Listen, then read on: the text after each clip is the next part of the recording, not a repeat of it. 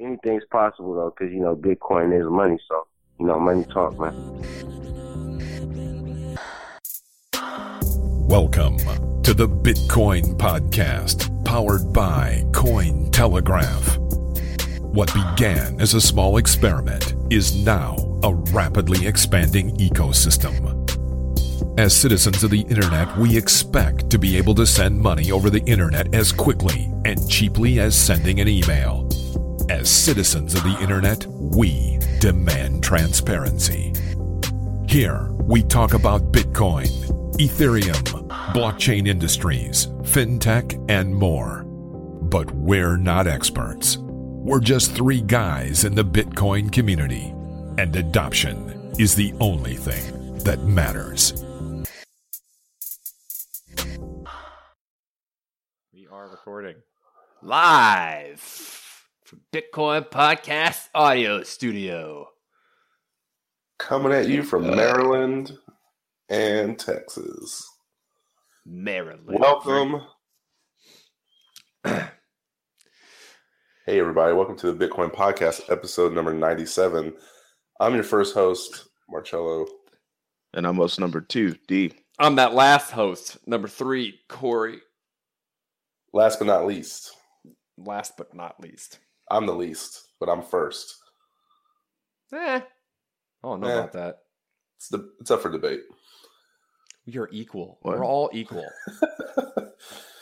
I don't even know where this conversation is going. Oh, spoken like a true winner of a poll that I put up on Twitter. That you took whatever, down whatever favorite. Yeah. Favorite. You guys are like, this can't be public access. Take it down. I didn't want to create a divide, but Yeah. All right, we're uh, I didn't even see the poll. How many Uh, votes did I get? How many votes did we have total to the, to the whole poll? we got three. I got one. Oh, that Dimitri shit got doesn't two. count. You. That doesn't Yeah. That's not enough. I didn't actually vote. Have I'll let you know that much. Well, it's clear I, I didn't, didn't vote. vote. because I didn't have a vote for myself. so I voted for myself. So technically it was zero zero two. That You doesn't voted for yourself? How long was the poll up? Like three minutes? it was only up for six up for, hours. Yeah. Oh, whatever. Yeah. One day. And it was like from 11 p.m. to like 5 a.m. Here on the This the Bitcoin best podcast, we don't do polls. It was the best poll. It's It the was the same- greatest poll. It's the same polling they use on the news channels now. It's like they don't even say who did the poll. They did polls in quotations. Polls say Hillary Clinton is Yeah. leading in Clinton's household. It's like, oh, really? I like that they have to It's ask like the Family question, Feud. Is that a scientific poll? Because the majority of polls are not scientific polls. No, Well, they're Does not. Does that even matter? It's like, well, fuck yeah, it matters. It's like they go to like a comic book convention and ask everyone if they like X Men. Or comic Like, books. uh, huh? or just no, it's more like they go to a comic book convention and ask people if they like comic books. Yeah. Hey, do you guys like comic books? Of course we Turns do. out 99% people like comic books. Poll completed. Let's tell everyone that everyone likes comic books. All right. So, money we have to pay the bills. money time. Yeah. Uh, shout out to both our sponsors for re-upping their sponsorship. Uh, so if you don't like Escrow My Bits, well, you're going to hear a lot about them for a long time. So maybe you're misinformed. So let me tell you a little bit about them. It's super easy and it only takes three steps. All you got to do is register and deposit Bitcoin. Seller ships the item, buyer checks the goods and releases the funds. And they also offer a Bitcoin escrow with a locked exchange rate. So, you know, if you're international, they got you covered. You know, yuan, Canadian, USD, it's all good. They're to charge a small flat escrow fee of 1% on all the transactions. And uh, if that's too much, you can split the fee with the other party. So they've thought of everything. Split that shit. Split it. Their goal is to make using escrow as simple as possible. And Corey D and I want there to no longer be any excuses on why not to use escrow. Start using it. So to start that process, go to their website. Make sure you sign up for that newsletter. Stay up to date. That's escrowmybits.com where you can escrow your shit. Escrow my bits. Dot com. All right. We are also brought to you by Athena Bitcoin. They aren't, I don't know if they're, I've been getting a lot of talk like, well, they're not the first. Well, it doesn't matter because they're the most trusted. So use them. Houston, Mm. Fort Worth, Dallas, seven other U.S. cities. And uh, Download that Athena Bitcoin wallet on the App Store, Google Play, or for specific locations and more information, visit athenabitcoin.com. They're always adding new locations, and they're awesome. They send us hats. They're cool. Uh, we're also brought to you by Athena Bitcoin's portfolio company, bitquick.co. That's bitquick.co. The secure, quick, and easy. I mean, if it's secure and quick, would it wouldn't it be easy? If it's quick, it has to be easy, right? Anyway, secure, quick, easy, peer-to-peer Bitcoin marketplace. Get Bitcoin for cash in as little as three hours. BitQuick has been serving Bitcoiners since 2013. That's when I was introduced to Bitcoin, so that's cool. So where there's a bank, there's BitQuick. Bit quick. That's your Bitcoin birthday. Yep. Corey, when's your Bitcoin birthday? I don't even know anymore. I forgot. Was it 2012? sometime during my college years? Are your college years fuzzy because of the uh, the amount of alcohol consumed? No, I don't There's think probably so. no difference Just- between now and then. No, it's I'm pretty much the exact same person. I just have more knowledge. Nothing else has So- changed. If there's been a difference between drunken college Corey and drunken adult Corey, what what is the difference? Knowledge. So like now you just open the universe through words. I mean, uh, even though I'm, I, I, I, I drink, I am typically consuming some type of knowledge at the same time. Like I, I read a lot. I, I look up things. I try and figure out how things you're- work. And since That's I've been difference between a drunk and a scholar. since then, I just read and search and tinker with and play with Bitcoin stuff since then. So I've gotten a lot of time to figure stuff out and have opinions, informed opinions on things. You get drunk and write Bitcoin code. Nah, not Bitcoin code. I, I mostly when I dabble, I play with Ethereum. Anything I'm doing in terms of Bitcoin is mostly philosophical, like you know, theory of Bitcoin, why Bitcoin works, reading about things, the understanding the entire environment, or trying to understand the entire environment because it's so big. I've never done any Bitcoin scripting. What aspect of the Bitcoin environment is like your fave? Like if you had to like it on Facebook and so everyone could see. Aspect of Bitcoin is my favorite. economic aspect, the No, currency aspect, the- the aspect, generalization aspect like it's it's it's a technology that allows that a lot of different things that are fundamental to the way humans interact to change and become more efficient. Like how it's done is going to take some iteration and some time but it's really allowing people to kind of change the way we communicate. It's like we we started out with like the internet and it worked but it's not the best way to do things right it worked really well Mhm.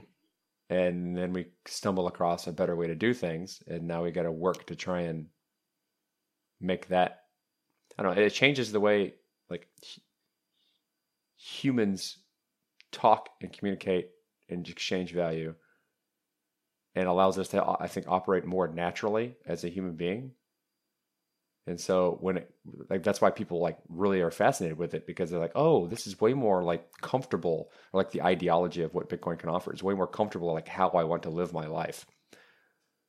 Mhm. and then it just takes a while for that to become the infrastructure to be built out so that we're actually able to do it. We're not there yet. It's cumbersome. But when it's there it's going to be like oh this is how a human should interact with other humans and the devices that we have that make our lives easier So when I that? so if I, well, what we were saying, Cello, is like what aspect of Bitcoin did Corey fave? Did he thumbs up on Facebook if for everyone to see? price. So that would be that for you, the price. That's everybody. Come on. If you're saying anything different, you're trying to sound smart. It's price. Everybody wanted to buy yachts and millionaires. oh, Corey Yeah, got the call call out. out. Corey got the call out. Um, Corey, you know, I mean, Corey saw that it was uh, an exciting opportunity, technology and innovation wise. But I mean, you can't. How can you not get excited about buying in? oh, and, oh and I'm, the I'm excited about that but like that's what initially got me into bitcoin was like oh this could be a cool investment and then as i kept continuing to read about it it really struck into my my like the, the technological nerve of like how humans interact with machines and use machines to to better their, their communication amongst themselves That is Yeah. something that I that I find fascinating and really interesting. And then once I, the more I read about it, the more my interest moved towards it. That doesn't mean that I'm not interested in price. I'm me. We have a little trading venture between a few of Mm. us on the slide. Crypto Command. We watch it like a hawk. We're called Chimera Trading. Chimera Trading, Crypto Command. Know about it. I'm the I'm the goat head. No, you're the goat head. I No, was I'm the, the I was the that snake tail. I was the snake tail. Yeah, you're the snake tail. What'd you say, Is that a locked? That's a locked channel, right? I'm not locked even in there. Yeah, that's a lock Yeah, channel. that's very. Because I don't think you'd want to. They to won't be. even allow. They don't even allow me in my own Slack. How about that? I don't think you'd want to be in there, man. We talk about trading like we know what the hell we're doing. yeah, but that's the one channel where you could talk shit about me and I'll never know.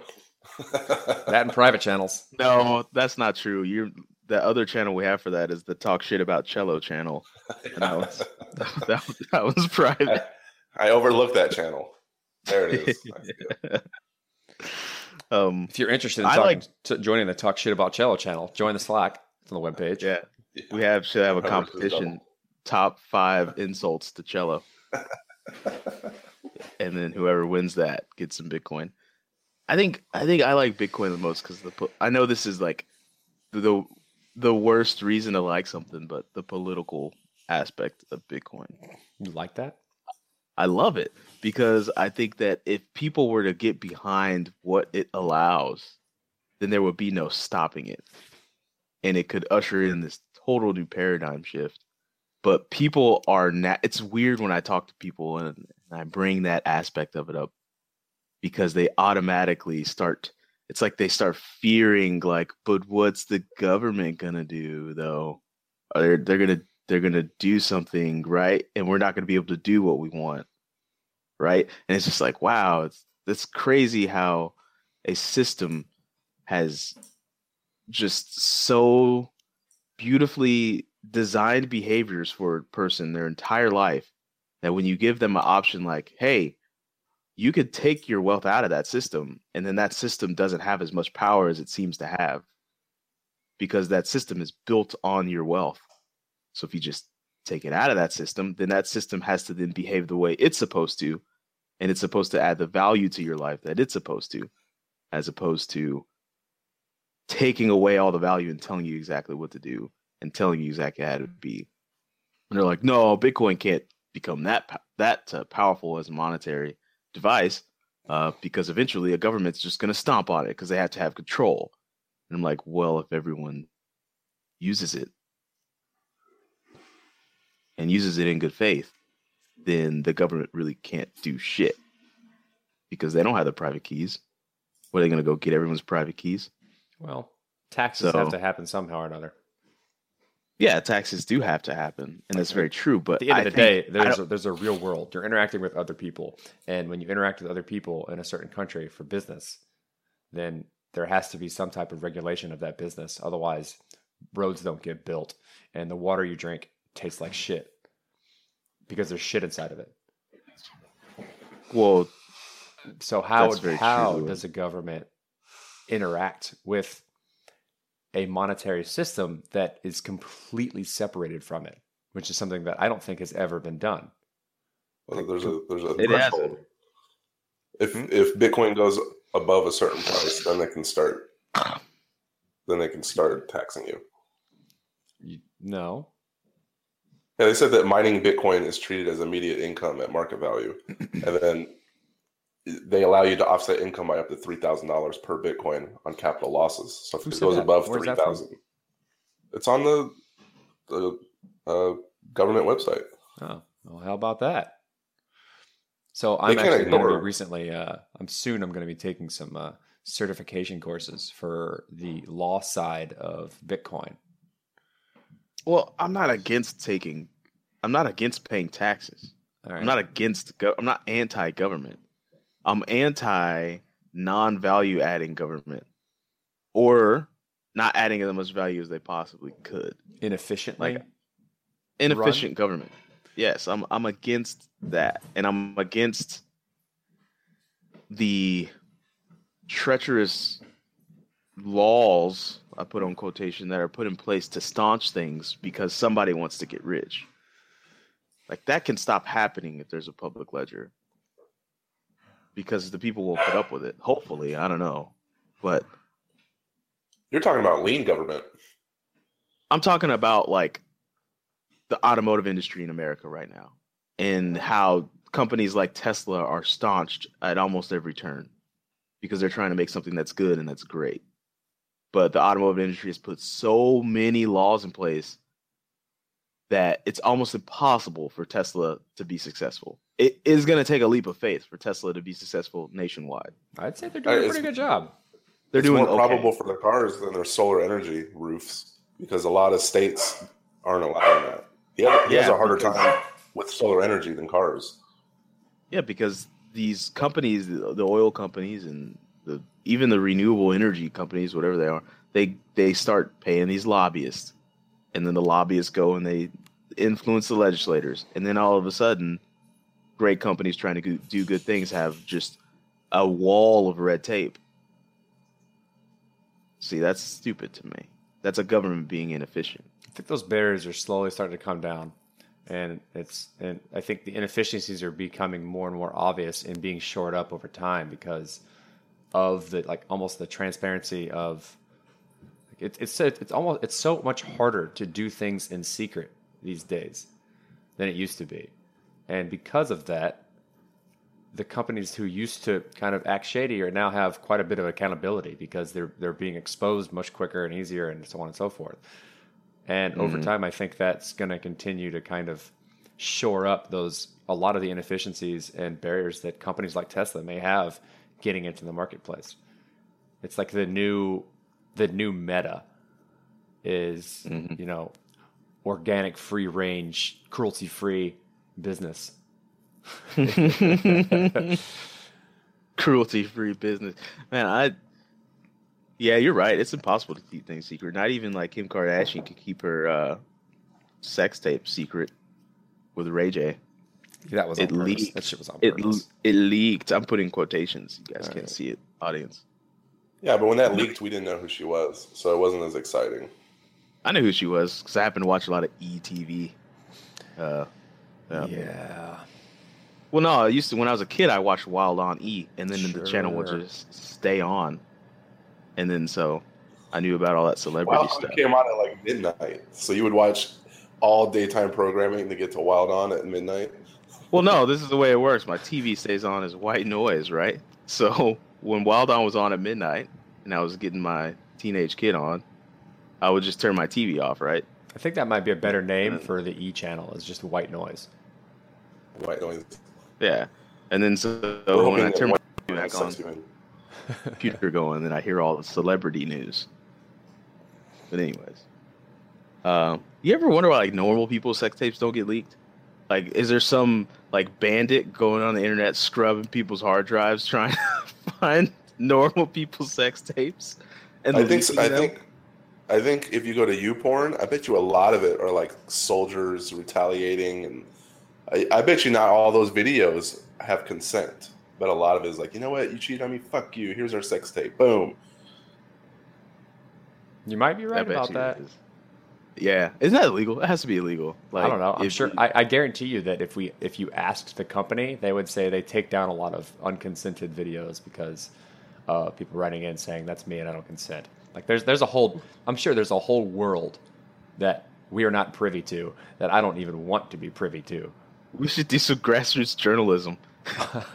we should do Uh, go ahead. I'll let you. I'll let you come back and report on that one. I'm not gonna. I'm not gonna dig in there. it's not a Oh. world that I want to dive into. Hello, you poor. This is Dimitri with the Bitcoin podcast. I have some questions I'd like to ask you. Yeah. No. Um, how do we get to porn? I don't know. Um, every conversation naturally goes. on a Bitcoin side, the uh, 0.13.1 node count is above the 0.13.0 node count. Which means means that- Segwit is coming in this bitch. Uh, people are people are adopting, and that was fast, right? That's pretty fast. Yeah. People are People still, want better people Bitcoin. are still on 0.12.1. The majority is still quite a bit on there. I don't know where these guys got these polls, but uh, bitnodes.21.co slash nodes. I think can see the breakdown of uh, versioning. On the people don't like change, man. I think so, I think a lot of people don't like change. I think it's like the majority of human beings because change is tough. So whenever they got that ver- new, old version and it's working just fine, they're like, "What new? Oh." I think that's one of the advantages that millennials have is because we're so used to change. All of our software changes all the fucking time. All of our video games change rapidly. Everything that we've grown up with changed very rapidly all the time. So it's just like, oh, a new change. Let me figure out how these menu options work now. Okay, cool. I got it. You just said that change is tough. There's a guy named Jason Shen that created changestough.com. He shares your idea. That's what Joe does when you're talking. Well, He's you checking should out come on the domain show. names. I think change is tough for people that are like under the age of or over the age of I'd say 32, 33, 34. There we yeah, go. 34. Speaking, that's a solid yeah, speaking to that, my like, like me, whenever a new operating system comes out, for like the various flavors of operating systems that I use, I download it immediately. We're gonna, and I know that it's going to break some of the functionality of the programs that I use. But it's like, all right, cool. I'm going to find a way to fix those things when I find Yeah. a break because I'm interested in that type of stuff. When I was working, uh, when I was working on my PhD, my, my mentor refused to ever upgrade anything ever. And he had like he had the same, exact same system, exact same environment, everything. 56K modem? Like the for like the seven years that I was that I was like doing my uh, that I knew him from undergraduate to graduate school. And I don't- was like, I was like, "You're gonna upgrade that ever?" And he's like, "No, no, no." He's like, he would he wouldn't buy a new computer because he was worried about the new operating system and having to go through and reconfigure all of his tools. And it, don't get me wrong, there's a there's a a threshold here. Like I was probably on too far on upgrading my shit. He was probably a little too far on never upgrading his shit. You should wait for like you know version zero point one, like you know X point one, so that it, they fix all the you know, quick bugs that you find with anything that's brand new and shiny. But uh, the older people are very reluctant to change anything because they don't want to have to go through the hassle of figuring out what changed and what broke and how to fix it. Whereas the younger community, people like us and around our age, are just like, yeah, change is inevitable. I'll just figure out how it work how it works later and adapt. Is this a good is this a good segue for me to tell you a story about my mom this week? Yeah, yes, think it so. is. I think so. Late All right. So I had some photos from Halloween, some photos, and I sent them to her email. And she said, Why didn't you send them to my phone? I don't know what to do with these photos in the email. And that's a story about my mom who's been using the internet for 20 years. she didn't know. Okay, we're not gonna go and. All right, She- well, she, she didn't know that you can right click download or download and just click the photo. So Corey is very right. Old people are very reluctant to do anything outside of their comfort zone, even if it's as easy as downloading a email attachment. Yeah, but to like to, to play advocate like to advocate her side of the story, we haven't made it incredibly easy to choose a singly useful place to download photos. Right? We have you have almost infinite options on where you store your photos. That's the beauty of it. And then It used to be Photobucket, then it was the cloud. I, I have I have photos all over the place, from old computers to old phones to Dropbox to Google Photos to my my laptop on my phone, everywhere. And Yeah. consolidating them is difficult. When if, if they're not consolidated, they're not going to really ever, ever going to be looked at. And Man. it's like through this technological progress that we've had, people keep making different ways or better ways to do the exact same thing. And over time, you have this almost like option paralysis of what, what do I choose to do? There's too many options. Fuck it. I'm just not going to do it. And that may be that may be a problem with like I don't want to say it's a problem with, you know, implementations of Bitcoin because that's not an, that's not an issue. It it's possibly a problem with like implementations of development environments for Ethereum, as I've set up different ways to try and work with the uh, Solidity and contracts and kind of tinker and play around. I had a hell of a time trying to find one to use that was maintained up to date, worked well. I didn't have to install 17 different plugins to get it to be useful. Do you ever get scared, like, because you don't know where all your dick pics might be? I don't have dick pics. None? Zero? Zero. That's false. I You never don't sent Aaron a have- dick pic. No, no, That's false. Yes, you have. no. I haven't. I'm looking. Wait, I'm looking I- at you. Look at yourself. Think. I am I've thinking. I'm literally thinking that. about it. I, I've never. No, never done it. I think that's what it away is. You, you know, you find your wife when you don't send a dick pic. That's the one you marry. maybe. Maybe that's 'Cause I don't remember- that's, Just maybe drop that's some- true love. That's You just true, drop some true love. wisdom on the on the world. I don't remember sending Sheena one, so maybe that's accurate. I haven't sent dick pics in a while, so that's inaccurate, my friend. But I sent a bunch when I was younger. I don't know where they are. I don't know There's if some just throw thunder- that out on the internet. Like, There's All right. some uh, thunderstorm cloud of dick pics out there, and uh, that's where they all end up. Somebody's there's some random internet cloud of everyone's dick pics, and rain, rain and thunder on the internet somewhere. some some weird cyber hacker is is like just slowly scrubbing the internet and collecting and they work at the NSA. and collecting. They work at the NSA as a means to uh, identify people. Anyways, um, where we going next? Let's let's transition after that into our our interview. All Okay. right.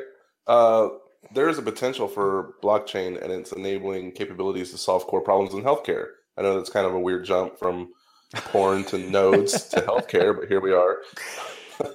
Uh, but the fact remains healthcare is at a tipping point, and uh, Redox is a modern API for EHR integration, which is the bridge from health systems to the cloud and back. And we, I, I, I reached out to QuHarrison Terry, but as a bonus, uh, James Lloyd, who is the CTO of the company, is uh, joining us. Uh, QuHarrison Terry is uh, the growth engineer and marketing director, respectively. So pretty cool stuff. And uh, it was my first, uh, well, my second solo interview, and I had a lot of fun. So let's get into it. Here it is. Cool. So, I guess uh, before we jump into things, I actually just started working in the medical field as well. So, I wanted to get you on, as I like to think we're we're a lot alike in ways, and I reached out to you to see how I could somehow lend my talents, uh, and you were gracious enough to set aside thirty minutes to speak with me in terms of uh, mentorship. And then, you know, you agreed to come on this podcast. So I think that's a testament of, you know, how generous you are with your time and your willingness to help people. So thank you first and foremost. Anytime, anytime. And uh, for people unfamiliar uh, with both of you and your, your line of work, if you guys could give us a quick rundown of who you are and where your interest in blockchain first came into play. Yeah, awesome. James, I'll let you start. Great. Yeah. So my name is James Lloyd. I'm the CTO at, at Redox. Um, I'm sure we'll get a, get into a little bit more detail in, in what we do, but uh, essentially you can think of us as uh, as an API provider for uh, healthcare data. So um, for those of you who may be familiar with um, other products like maybe a Twilio that helps you send um, SMS and, and interact with with uh, communications over an API, or Stripe that lets you interact with financial transactions over an API. You can sort of think of us the same way, um, but we're healthcare data over an API. Yeah, and I'm uh, Q Terry. I work at Redox. I work with uh, James, but more so in the marketing department.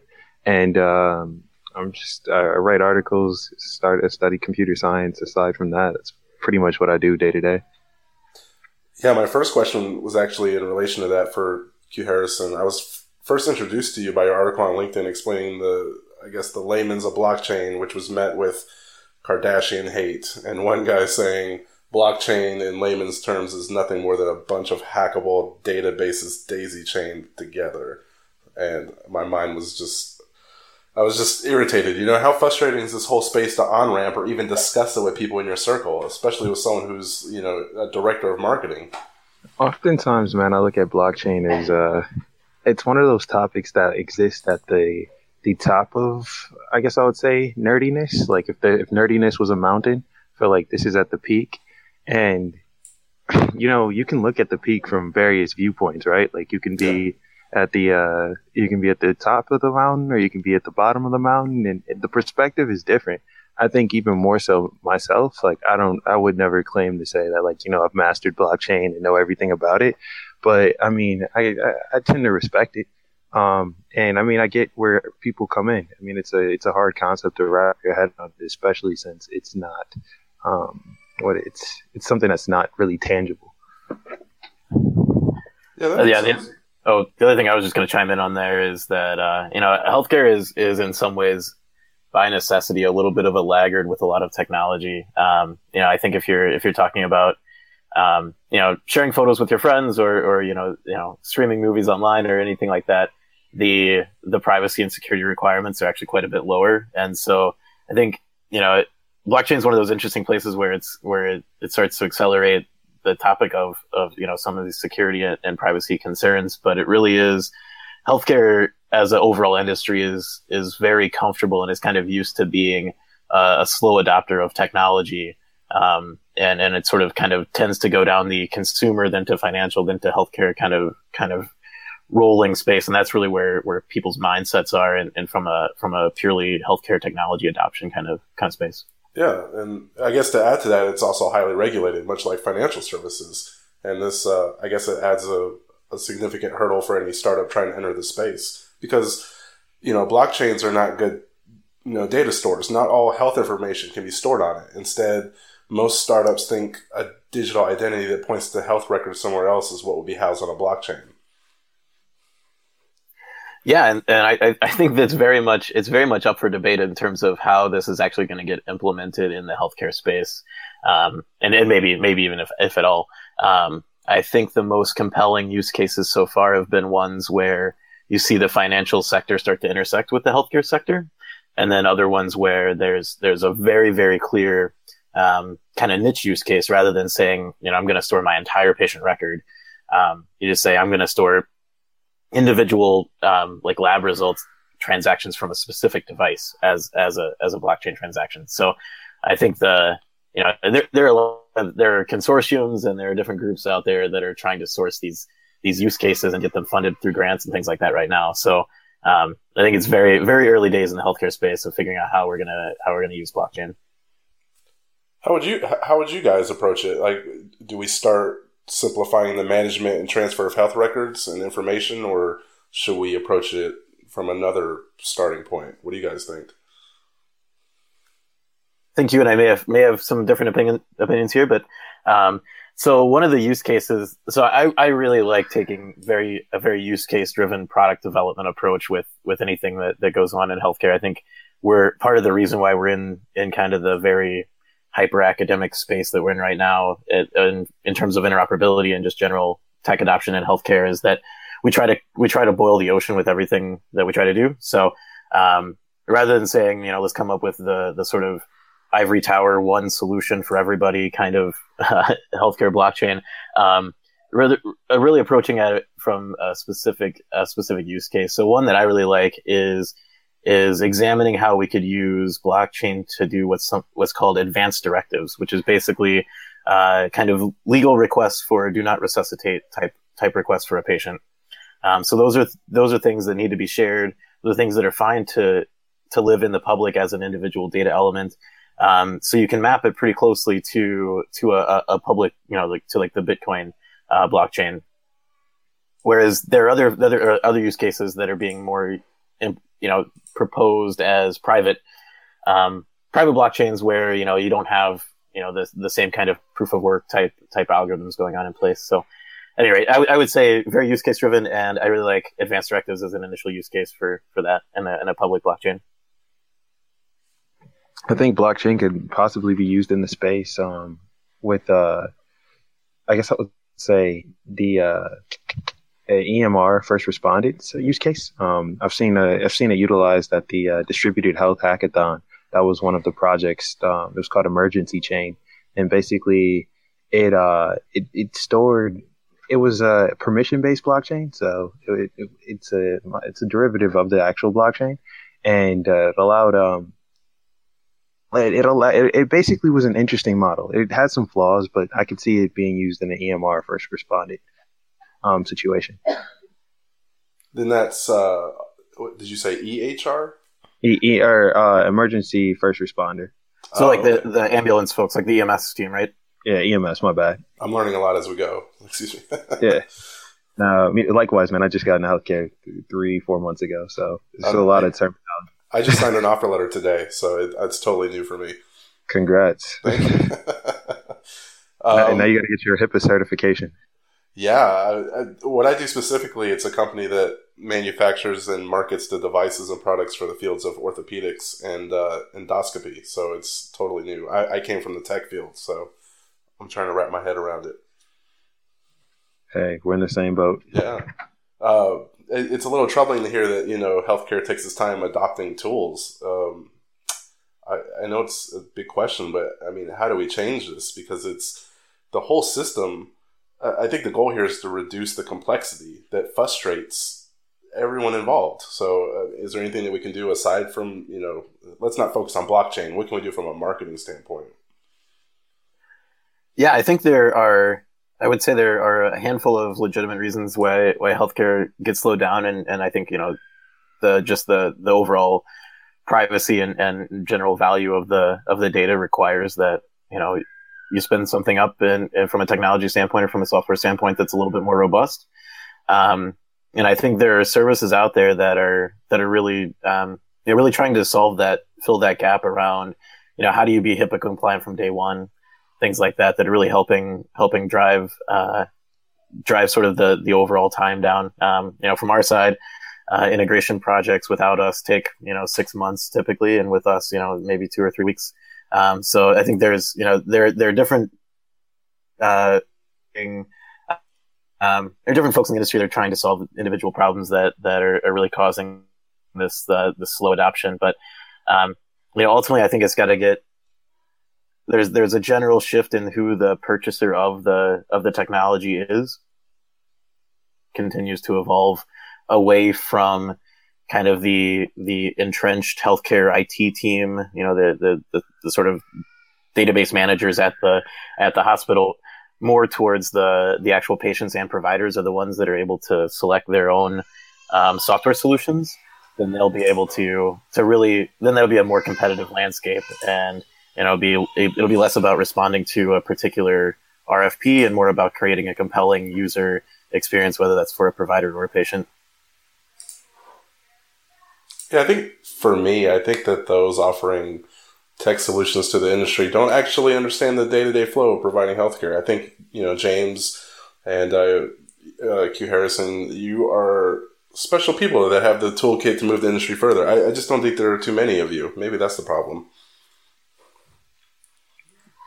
Yeah, it, it, could be. I think uh, that's one of the reasons why I love what we're doing. Is um, you know, it's we're not only building a a, an, a solution to an individual problem, but we're really um, we're really trying to build a community around what we do. Um, community of software developers. I don't think there's there's really a, a great a great place right now that that people have to go and, and hang out and just talk healthcare IT at a at a super high level. And um, I, I hope that the community we're building around us is, is starting to become that. Absolutely. I would agree with that. And I guess right now, the shameless plug for uh, on on our website, we do have a, a public Slack channel, um, we have about 600 members or so right now. That uh, hopefully can be that place where um, you know people feel comfortable discussing uh, you know solutions they're trying to implement or problems they're trying to solve in a in a, in a safe space and and get feedback back from peers. Oh yeah, I'll definitely let people know about that. We have a Slack that we're trying to populate. We know how challenging it can be. I think we have like 40, 50, and we're pretty happy about that, let alone 600. Cool. Well, let's. Um, I guess if you bring up blockchain in normal conversation, most people will immediately start thinking about Bitcoin. What What are you guys' interest level in acquiring and spending Bitcoin? I I got into it earlier in college. Um, just mined a couple coins, or not even a couple coins, a couple fractions of a coin. Um, and I I just realized that I had one computer at the time, and I just realized I didn't have enough commu- com- computing power to even uh ever get rich off Bitcoin. So I hopped out the game. Oh, you were trying to mine? Yeah, I was trying to mine. Yeah, me too. It didn't go over well. Yeah. James, did you ever try to mine coins or any of the cryptocurrencies? No, I, I really just tried to understand it at a at a sort of an academic level, and for a while I got interested in the you know in the in the various exchanges and how those were working and how those were were setting prices, but more from a kind of academic economic standpoint. Gotcha. Did you ever do any of the, or I guess a uh, question for you, Cello? Did you ever do like Litecoin or anything that wasn't Bitcoin? Dogecoin? yeah, that's, what we mined. We, me and my uh, co-host, we uh, we mined Litecoin, and my uh, buddy's father had a shed, and we built a supercomputer in the shed, and um, it ran twenty four seven, and the electricity bills went up, and uh, it got harder and harder to the point where it wasn't worth it anymore. So we mined a little bit of Litecoin, uh, and then we sold it for profit. Um, it was an interesting experience, but it's nothing to, you know, buy a yacht over. Fair enough. Fair enough. Yeah. Maybe you should uh put it put it on LinkedIn. I'll share it for you. Absolutely. It's cool. Well, I think there was one more thing I wanted to touch on. I read an article, I think it was like the pitfalls of blockchain in healthcare, how blockchain vendors want customers locked into their platform. And the network effect of attracting many companies to their platform increases with switching costs. And this gives vendors control of customer data and the ability to raise prices. And I, I believe the, the point of the article was that this was an unacceptable scenario for many companies. Uh, I didn't know if maybe you guys could kind of expand on that.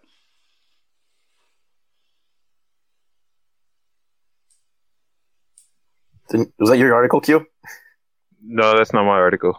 I didn't talk about the pitfalls of healthcare and blockchain. All right, cool. Yeah, so I think I think one of the things just to hit on there around the the the switching costs and everything like that is that you know there there is a there is a decent amount of um, uh, in general in healthcare you know the because of the the high barrier to entry um, it comes with a high switching cost right? So you know when you think about um, moving from one calendar app on your phone to another or something like that right? You just delete one you install the other and you're done. Um, in healthcare it's it's never it's never that that easy at least right now um, and so I think whenever you're talking about switching costs, you know, you have to think about this this uh, sort of pretty pretty high barrier to entry and a, and a lot of a lot of startup cost on on getting an getting a service implemented at a given at a given site, whether that's a clinic or a hospital or whatever it may be.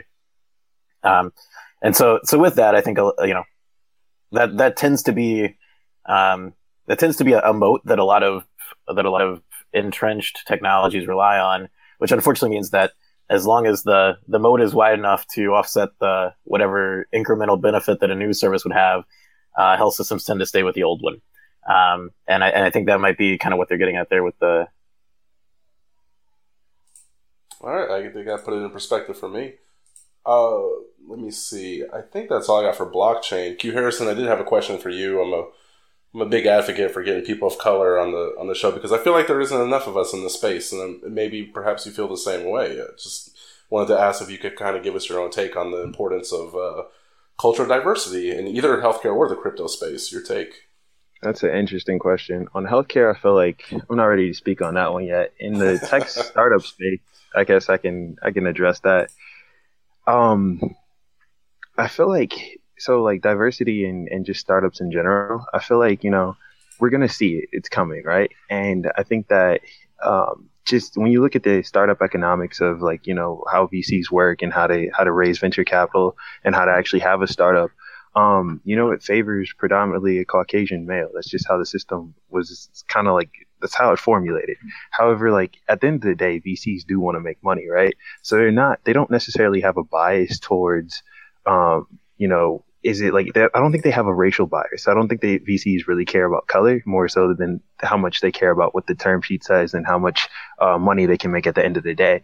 And so, as one thing that you'll notice, um, is there's a lot of entrepreneurs of color that are starting to emerge. Uh, just this week, Joah Spearman um, out of uh, Austin just raised 4.2 million dollars. Oh yeah. Uh, good for yeah, a good friend of mine. Um, he's uh he's a, he's he's he's he's he's no different than an entre- he's a, he's a, he's an entrepreneur of color and he's no different than any other entrepreneur right at the same time um it just took him a while and he he fought and basically it took him what two three years to raise that that that series A or that seed round but um I'm doing that. And I think that that's because right now the people that are in the game, the Tristan Walkers, the Joahs, the the founder of Bla, Blavity, I actually don't remember her name, but um, she's also a person of color. Um, they they they are the pioneers right now, right? So Yeah. once they succeed, they'll open new doors. Um, people like me, I think that like we're learning, and you know, one day if I decide to ever start a company again, I'll go and you know, but we need pioneers, and I also think that it's never been a better time to be an entrepreneur of color because you actually have the first movers advantage on, I guess I would say like seeing different industries, right? So if you can understand um, VC economics and how like VCs think, and you can even get in the room where you can pitch and raise money, and you also can understand your own culture, you'll understand that there's a lot of uh, products that have yet to be um, created and or fulfill the need in the market. So that's just my two cent take. Um, in healthcare, that's uh, that's something I'm still learning, and I'll I'll give my thoughts on that later.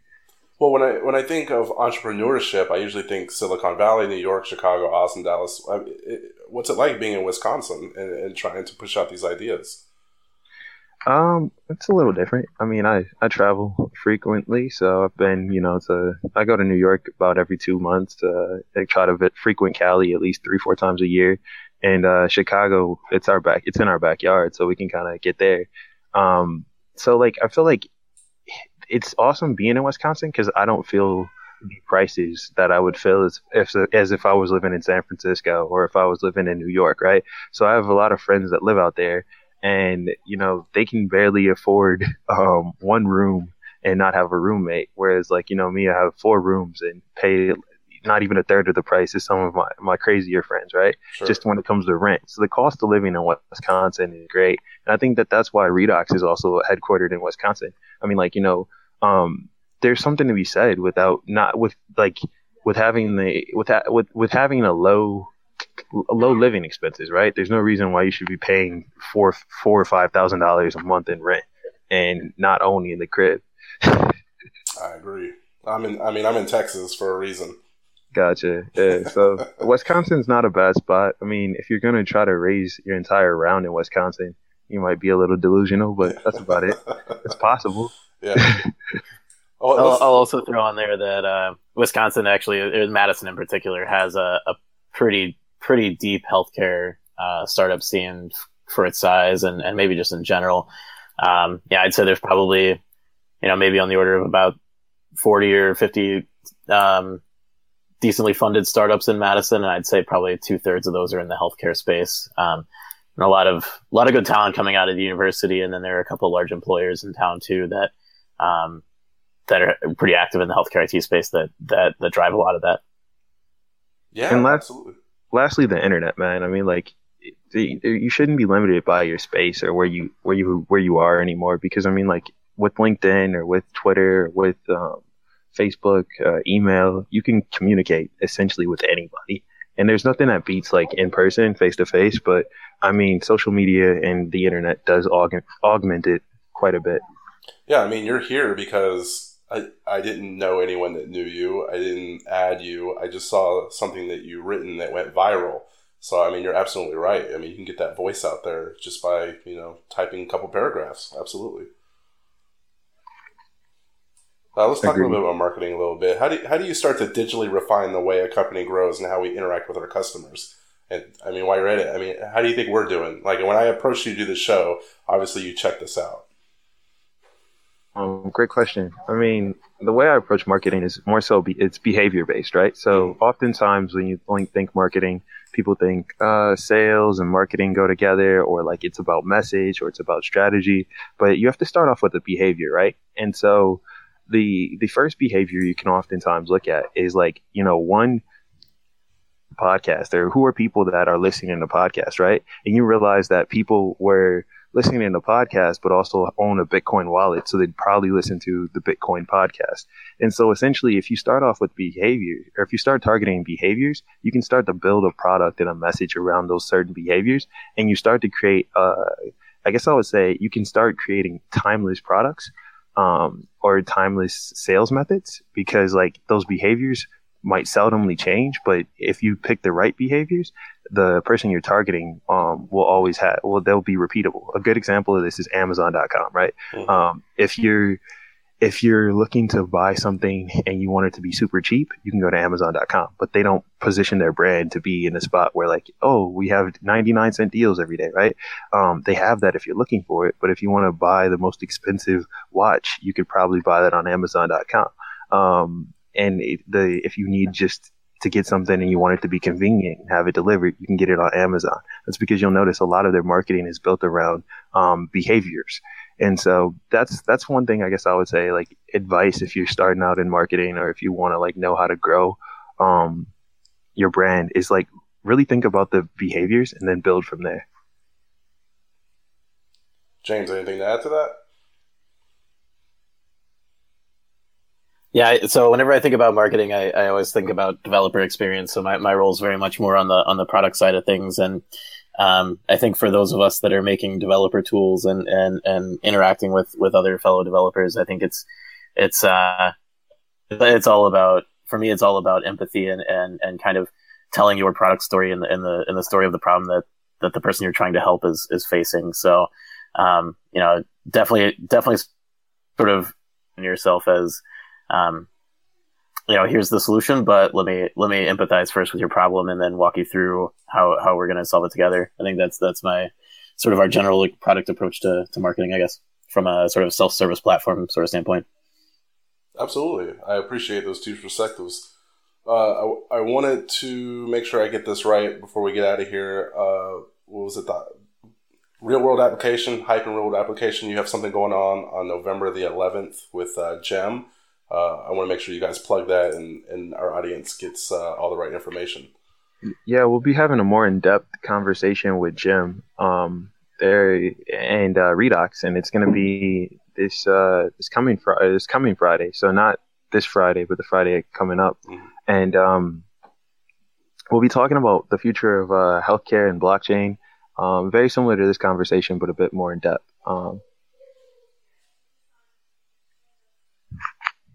Yeah, that works for me. Um, I, am gonna have my finger to the pulse. Um, I enjoy reading all y'all's information. I think that quick theories thing is brilliant. So I'm, i check my inbox for that. Uh, James QuHarrison, I just think you're you're both doing a great job. Um, I only got one last question, and we ask everybody um, in ten words or less. Can you describe Bitcoin? Whoever wants to take that. I gotta think on this one. Give me a second, James. What do you have, James? Yeah, so let's see here. kind of ad libbing here. Uh, no, that's, that's a good one. So um, I would de- I would describe Bitcoin as um, an, an effective hey. implementation. My words. Anyway, so an effective implementation for uh, decentralizing trust in a financial transaction. Um, and I, I choose all those words kind of carefully, knowing that knowing where we're coming from and sort minutes. of how people are approaching the healthcare space. But um, that's uh, I guess that's my answer. Yeah. Man, um, you said ten words or less, right? Yeah. no pressure. Um, I would call it a. Uh, ma- uh, what it, I think uh, let's go with uh, I think it's ma- magical. um, digital magic money or something like that. Something around those lines. Take it. Uh, digital digital magic money or digital yeah digital magic money. There you go. magic digital money. Well, I'm gonna make sure that on the on this episode, I'm gonna I'm gonna link to you guys' articles, uh, the website, what you guys do, and um, I'd like Yeah, to have you guys back on, man. And because I, am a marketer myself, I'm a UI designer. I, I just want to hear more about you as I mean, the longer you work there, the stuff that you learn. You know, you, both of you guys are always invited back to kind of tell us the latest developments and what's going on. You're, the offer's always on the table. Thank you. And um, yeah, feel free to embed the. I'll send you the, or if you have the link to the Crowdcast, it's just crowdcast.io forward slash uh, blockchain. Um, if you just link that on the page, then people can sign up and get more information about the event. That would be greatly appreciated. I got you. Thank you, sir. All right, thank you both for your time so much. Yeah, thank you. This was fun. All right. Hey Cello, I'm gonna come buy Street Fighter Five off of you. For real? In fact, I'm gonna do that right now. How much did you pay for it? Twenty eight dollars. I'll give you twenty. Okay. Sounds like I'm gonna go buy Rocket League. I got this loaf of bread, but I don't have a knife. I'm gonna use a door stop, and it's gonna work great.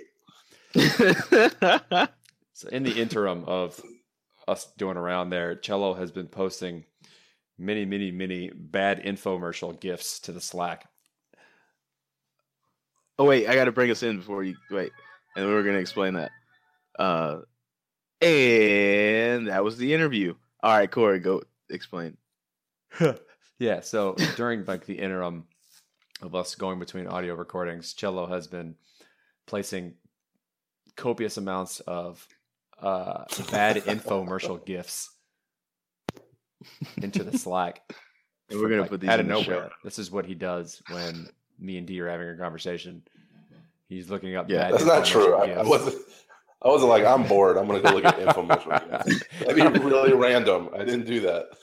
So what did happen? Were you like looking at something and the infomercial gifts was on the sidebar and your mouse cursor slowly went over there? Is that what? I, I googled does- like some kind of healthcare Bitcoin, and it took me to a Tumblr page, and this was this was one of the things on there. And like Everybody- Corey, I was like, "Who cracks eggs that way? Why would you just slam a fork into the side of your egg?" And then I then I got down the rabbit hole. Welcome to You the not know- internet. Do you not know how to use a fucking ladle? Are you getting spaghetti sauce all over your life? oh man. Anyway, cracking your ankle just by walking. Oh Yeah. God, he is literally using a doorstop to cut that bread. You weren't just making something up. That's an infomercial commercial. never heard of a bread knife, but have heard of a doorstop. Oh well. Anyways, Speaking. what of if life was really this difficult? that's the way I'm going to start talking whenever I'm pitching Bitcoin to anyone. Ever heard of digital currency? Ever tried to send money to China? in a world where money is on the internet? In a Speaking world. That's kind of like that's kind of like how our theme song begins, though. Yeah, Like I made it super dramatic. citizens of the internet. I think, D should, I think D should do our next intro. Is that corny that I said citizens of the internet? You did. No, not really, because it's a beautiful thing. I like we that. could uh, I'm into it. citizens. Hold up. Welcome to the Bitcoin podcast. That sounds like go. more like Ken Kaniff from the old Oh, Eminem yeah. soundtracks. Oh, yeah. Oh yeah. Anyways, Can you do a Ken Kaniff Kid Cudi impression before we derail this whole podcast? wait, podcast? let me see if I can. yeah. When the all right, all of our listeners have hit Yeah. stop. They've moved on to another podcast. Let's talk about unsubscribed Ethereum. Yeah. How much ether do you have, guys? Uh, sorry. All right, I'm done. I'm done. Uh, yeah. Let's talk about let's talk about healthcare and Okay. Bitcoin. Talk about something we are all dreadfully underqualified to talk about, but for let's real. give it a shot. Okay, so what I do know about healthcare is that if I don't have health insurance and I accidentally stub my toe, I am then going to go bankrupt if I go to the emergency room. All right. If I don't have Obamacare. Now, what I yeah, so what? Yeah. What, what, what can you do about that? What can Bitcoin or blockchain do anything about that? Right. It's a good question. So what Bitcoin could do about that is it actually can make it so that you can go to a dark web doctor like on Minority Report. No. Pay for it cheaper. No. I actually don't. I actually have no clue. Like I don't. I don't know. This is more Um, what we talked about was more like securing clinical trials with the blockchain. Um, you know, there is a platform for to transfer healthcare data, um, propel healthcare industry into the block. So it's more it's it's a subtle shift. It's not like, hey, how can I save money by using Bitcoin? All right, so You know like I this mean? is the way I like to view like if you if you ever wonder how something can be useful to something else, right? You have to like I like to think of Bitcoin and blockchain as a central source of truth, right? And when you mm-hmm. have multiple companies sharing the same data, like think about this: when you go to one doctor, say we're talking about just talk about dentists, right? Your whole life you grew up going to the same dentist when you're a kid, and every so on every year, every couple of years, you get X-rays, and then those goes into some file. You all remember the files growing up, like you'd go to, uh, Mhm. like they just have a wall of files at the dentist office, and you show up and they look through the wall of files, and they pull out your file and be like, oh, here's your here's your recent X-rays. Oh, it's been a while, time to update them, and they do that, and then all right, cool. Now that's your dentist. They have all your they have your X-rays. They update them. That's where it is. So when you move, you grow up, you go to college, and you eat a bunch of candy and drink a bunch of booze, and your teeth get bad. You have to go to the dentist, but you're not going to go to the same dentist. Now, how does that new dentist have any idea of the history uh your teeth and your cleaning and the things that you've done? Maybe you got some type of procedure and there's a recording of it somewhere. There, he doesn't have any of that information. He just looks at your teeth for the fresh start and just assumes based on what he sees. There's no history, there's no way for him to inform himself to make better judgments about how to take care of you. Having a central source of truth for all care providers so that they can be like, oh, here's your name. Here's the entire history of everything you've ever done, regardless of the doctor you've been to. And all of the information around it, they're better able to make judgments based on your previous healthcare because everybody's different. And the what like having this type of thing also allows them to not care about creating their own ways of doing these things, storing all this information in their wall of files that every dentist office has. All these things, so it's cutting costs. Like it's it's cutting out a lot of the overhead and costs of doing these things.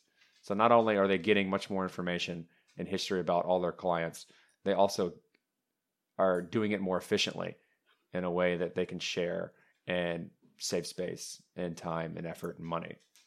And it's independent of a central administrator. That's the best part. Yeah, and they don't need a central administrator to ask permission to use this type of network. They just it's it's it's a central source of truth for everyone who's interested in that type of information, and it's it's secure. It's I mean there's there's certain ways you can do this, but that's kind of the the basic idea of what you're trying to do when incorporating Bitcoin or blockchain into whatever it is you're trying to do. If you Mm. have many many people redoing the exact same thing, and the transfer of that information from one person to another is difficult or not reliable, or you have a lot of redundancy because they can't get access to the information, Mhm. Then there's a better way to do it. And in terms of medical care, having a central source of of truth for a human's medical history is huge. Yeah, we have to build standards though. You got to think about medicines. Yeah, so standards need to be built, but you got to think about like medicines, medicine, like con- like medicine interactions. All of that stuff can be built in because it's just a smart contract or a code. You can think about the entire history, all your X-rays, uh, cross It's doctors. Like, It's- yeah. go ahead. Go ahead, Joe. um, I think it's just a matter of switching out the underlying infrastructure, just like Corey's been uh, hinting to. But I do want to say nothing's production ready right now, so we're gonna have to get No, him back on the show is- as these things develop. This is hard. This is not an easy Yeah. task. And none of the things that are really, truly innovative and disruptive are ever going to be easy because you're talking about changing the way people have been doing things for a very long time and all of the money and time and effort and infrastructure that's been built up around we've been doing that that thing we've been doing for so long. Like people Yeah. changing the habits of the average person everyday people across the globe is really really really difficult. And it takes a lot of people spending a lot of time who need to be compensated somehow to do that. Mm-hmm. Otherwise they're not going to spend that time to do it Just take the Snuggie for instance, like getting people to put robes on backwards. for real that took a long time That took a long time, but then once they got it, it's like, damn, I could just put this robe on backwards and keep my whole front body warm, and then my back body's in the couch. so it's literally perfect. So, anyway. there has to Sorry. be some type of bad infomercial for that Having trouble keeping your front body warm? sorry. Uh, sorry. I always derail your very introspective and that's good Very- so it's, people don't get bored by my conversations no, I don't see who could get bored. In fact, if somebody's getting bored by your conversation, I picture them with people that like their eyes are crossed and maybe they have that long thing of drool going down, and it's like, wow, you're barely, barely there. You're barely there, aren't you? You know, when you look at people in the eye and you could just tell, like, ooh, there's not a lot of activity going on up top.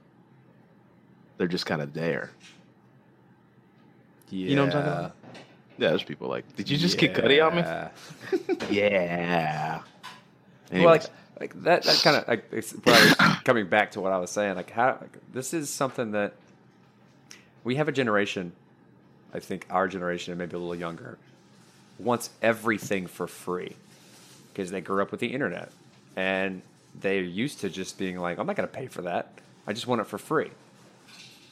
But how are people going to make something worth digesting or, or, or worthwhile to change and disrupt and create something that's going to work that's reliable and Mhm. not get paid to do it because it's going to be hard it's going to take a lot of time it's going to take a lot of resources Mhm. and it takes a lot of patience and iteration and expertise and there's only a certain amount of time in the day and where you allocate that time is very important especially if you're trying to make you're trying to do something like this.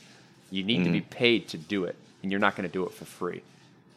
You know what I think is going to be the groundbreaking thing, like to, to add on to what you're talking about, is when somebody makes a digital, digitally based product, whatever it may be, and that product is only accessible with Bitcoin, and that product is as monumentally groundbreaking as say Netflix, or Well, something like that. that's talking back to what the, the, the Coinbase guy says. He keeps talking about kind of the tokenization of a network, right? When you like the Bitcoin, the using a Bitcoin on the Bitcoin network. The Bitcoin is a tokenization, the token you use to to gain access and use the Bitcoin network.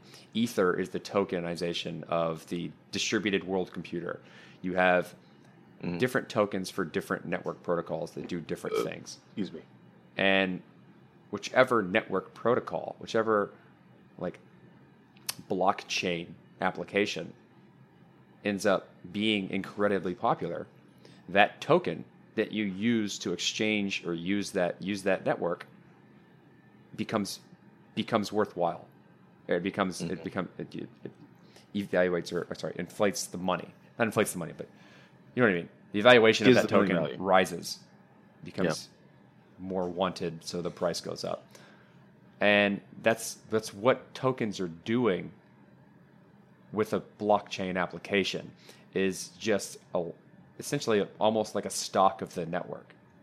It, it allows you to buy access or invest in that network if you think that it's going to be worthwhile in the future and you can hold it but also if you want to use that network then you have to use that token if it's a if it's a decent decent network a decent blockchain application. Mm-hmm. That token is also useful. So not only could it gain value, but it's useful. It's not just there for value, which is a whole new paradigm for creating a way to use an application that allows you to invest in that application, but also gain access to using it at the same time. Like for a lot of the voting applications or ways people do voting, you need a token. You have no say until you have a token. And the amount Mm. of tokens you have is the amount of say that you have in that network, typically. And so you Mhm. have to put your money where your mouth is and make a guess on what you think is going to be valuable in the future.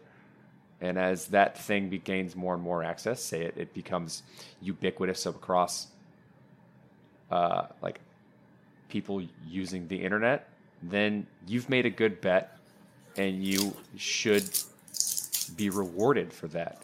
And that also comes into the question of like why people are doing ICOs or pre-mines is that the people who build these networks that potentially become ubiquitous across the entire community should be rewarded for building it, but they're being rewarded in the tokens that they create. So if it doesn't work, then they get nothing. They get a bunch of waste wasted tokens that don't mean anything. But if people use it, then they're rewarded for creating the thing that they created in the token that they also created. So it's it's it's Yeah. a natural way to kind of bet for yourself. It's I don't think people see that. Like it's like, yeah, yeah, of course. If you built something fucking awesome, you should be rewarded for it. If people Yeah. use it, then you get rewarded. Yeah, If they don't, then you've built nothing and your tokens are worth nothing. maybe. I think I kind of in one of our interviews, I I um talked down on the Zcash guys. Which interview was that? That was the Yeah. And that's kind of where I was going with this. It's like, but the thing about Zcash that's different is that we don't quite know what they've done. It's not transparent. But Mhm.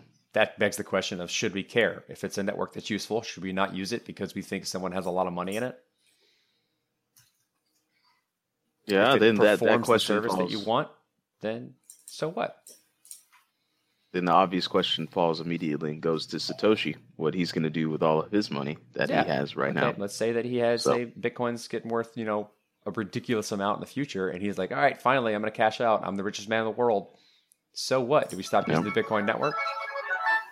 Mm, I don't think we do, but I do know that Street Fighter token sound means that we should probably wrap it up. All right, sounds good to me. Um, Think about that, Pabs. Yeah, Yeah, Pab. about that. Yeah, Pab. Uh, so the BitcoinPodcast.com is our website. Jill. Sorry, I'm not gonna do that in Ken's voice or Ken Kaniff's voice, not Ken. not other Ken. But anyways, the BitcoinPodcast.com. That's our website. It's actually very, very resourceful. We've got news on there. We have uh, statistics of our website and how we're performing and how you can help boost that performance by telling everybody you know to listen to this awesome shit. Um, we're on iTunes. We're on Stitcher. We've got a sibling show called Block Channel where we're me, myself, host number 2D is working with Stephen Mackey uh, to bring in all sorts of personalities from more than just Bitcoin, but blockchain projects. Uh, we had Joe Lubin on the first episode talking about Ujo, which means you can invest in an artist, and as that artist gets popular, you make money with the artist because you have equity in their performance. Your brain probably just popped. Uh, what else? We're partnered with Cointelegraph. Doc, did your brain pop, Cello? I don't think that's a very good idea. Why not? Who's what artist is going to give up equity so One you can support them? One that wants money. Never mind that. Listen to If that somebody, episode. if somebody that wants money and they crowdfund their money to do their thing, the people that crowdfunded them get a get a equity. That's And how businesses work. That's how that's how most Silicon Valley businesses work. Is they give away equity for money in the beginning, and over I get time, as they get better valuations, they give away less and less equity because they're worth more. But you're only gonna you're only gonna give away equity if you need. I mean, I'm only gonna buy equity into you if you're already semi-successful. Well, that's you. That- Some people aren't that's like that. you. if I mean if I see an artist and I'm like, damn, that shit is hot fire, I'm gonna invest five hundred dollars in you because I believe that you have a talent that is going to obviously be popular. Obviously, if people don't see this, then they don't know what mm-hmm. music is. And then boom, that guy gets popular. All of a sudden, my five hundred dollars has turned into fifty thousand dollars because they're the new Kanye. Fucking boom! Yeah, All I'm, gonna, I'm gonna retire because I, I own 0.8 percent of Lupe Fiasco. boom! It's the future, baby. It's the future. Still makes. All right, go ahead. uh, what else do we do? Uh, get us get us where you find podcasts. Go to the website. Go to iTunes. Give us a review. Mm-hmm. And our show, McDonald's. Autograph. our show actually goes down better if you're drunk. no, I'm kidding. Everything goes It- down better. I'm not you kidding. Um, that's kind of true. It does. Uh, anyways, uh, give us five stars on iTunes if you haven't. Um, it helps us. It helps people listen to us uh, that don't know we exist. Um, then what other things? Um, All the things. That's enough. all the things. you know the Uh, drill. all right. Play the outro. yeah. Yeah.